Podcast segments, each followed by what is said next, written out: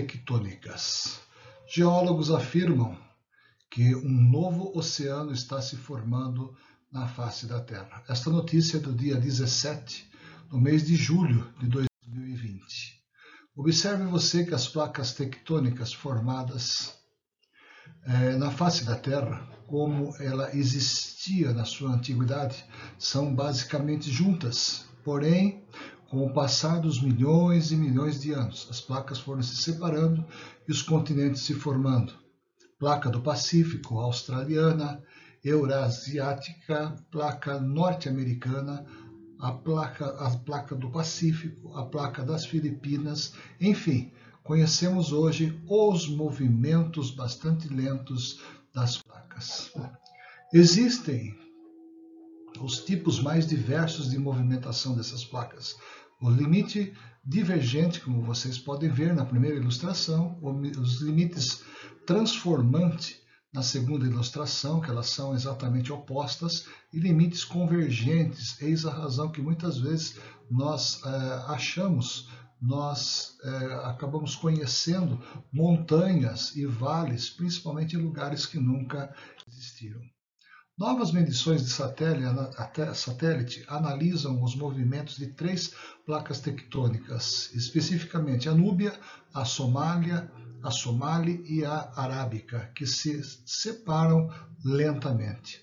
Uma rachadura de 56 quilômetros de comprimento no deserto da Etiópia é a primeira pista de algo muito maior que está acontecendo sob o continente africano. Três placas tectônicas, isso, estão lentamente se separando num processo que dividirá a África em duas, criando uma nova bacia oceânica daqui a milhões de anos. Para chegar a essa conclusão, o estudante de doutorado da Universidade de Leeds, Christoph Moore, vem utilizando medições de satélite para monitorar a atividade vulcânica da África Oriental. Este é o único lugar da Terra onde você pode estudar como a fenda continental, que se torna uma fenda oceânica, explica esse estudante. A região é um triângulo de Afar, é conhecido como o lugar mais quente do planeta graças aos seus numerosos vulcões ativos. Moore estudou as características geofísicas do armazenamento de magma e também em um desses vulcões, Erta Ale, que apontam para a conversão da região em um centro de expansão oceânica. Alguns pesquisadores, porém, questionam se as colisões tectônicas em curso no norte e leste da África impedirão que essa transição ocorra. A região de Afar abriga uma junção tripla nos limites de três placas tectônicas, a Núbia, a Somália e a Arábica. Todas elas se encontram perto de Djibouti e Eritreia, formando um Y nas fendas. O Grande Vale de Rift se abre para o sul, alcançando as mais de 6 mil quilômetros para dentro da África. A fenda do Mar Vermelho, que se estende para o noroeste até encontrar a Península do Sinai, a leste a Cordilheira de Ride, se divide em sete segmentos cada um com um comprimento entre 10 e 40 quilômetros. A região de Afar né, abriga exatamente uma junção tripla nos seus limites das placas tectônicas. Observe vocês, vamos observar na cartografia que existe a formação de um Y nesse, na, na percursão dessa separação tectônica. Observe vocês que também a formação da cordilheira se estende como algo que vem colaborar com um dos eventos que a tendência é se separar. A região de Afar abriga uma junção tripla nos limites das três placas tectônicas. Observem vocês que é, através do mapa nós podemos é, perceber que já existem alterações até mesmo no seu relevo.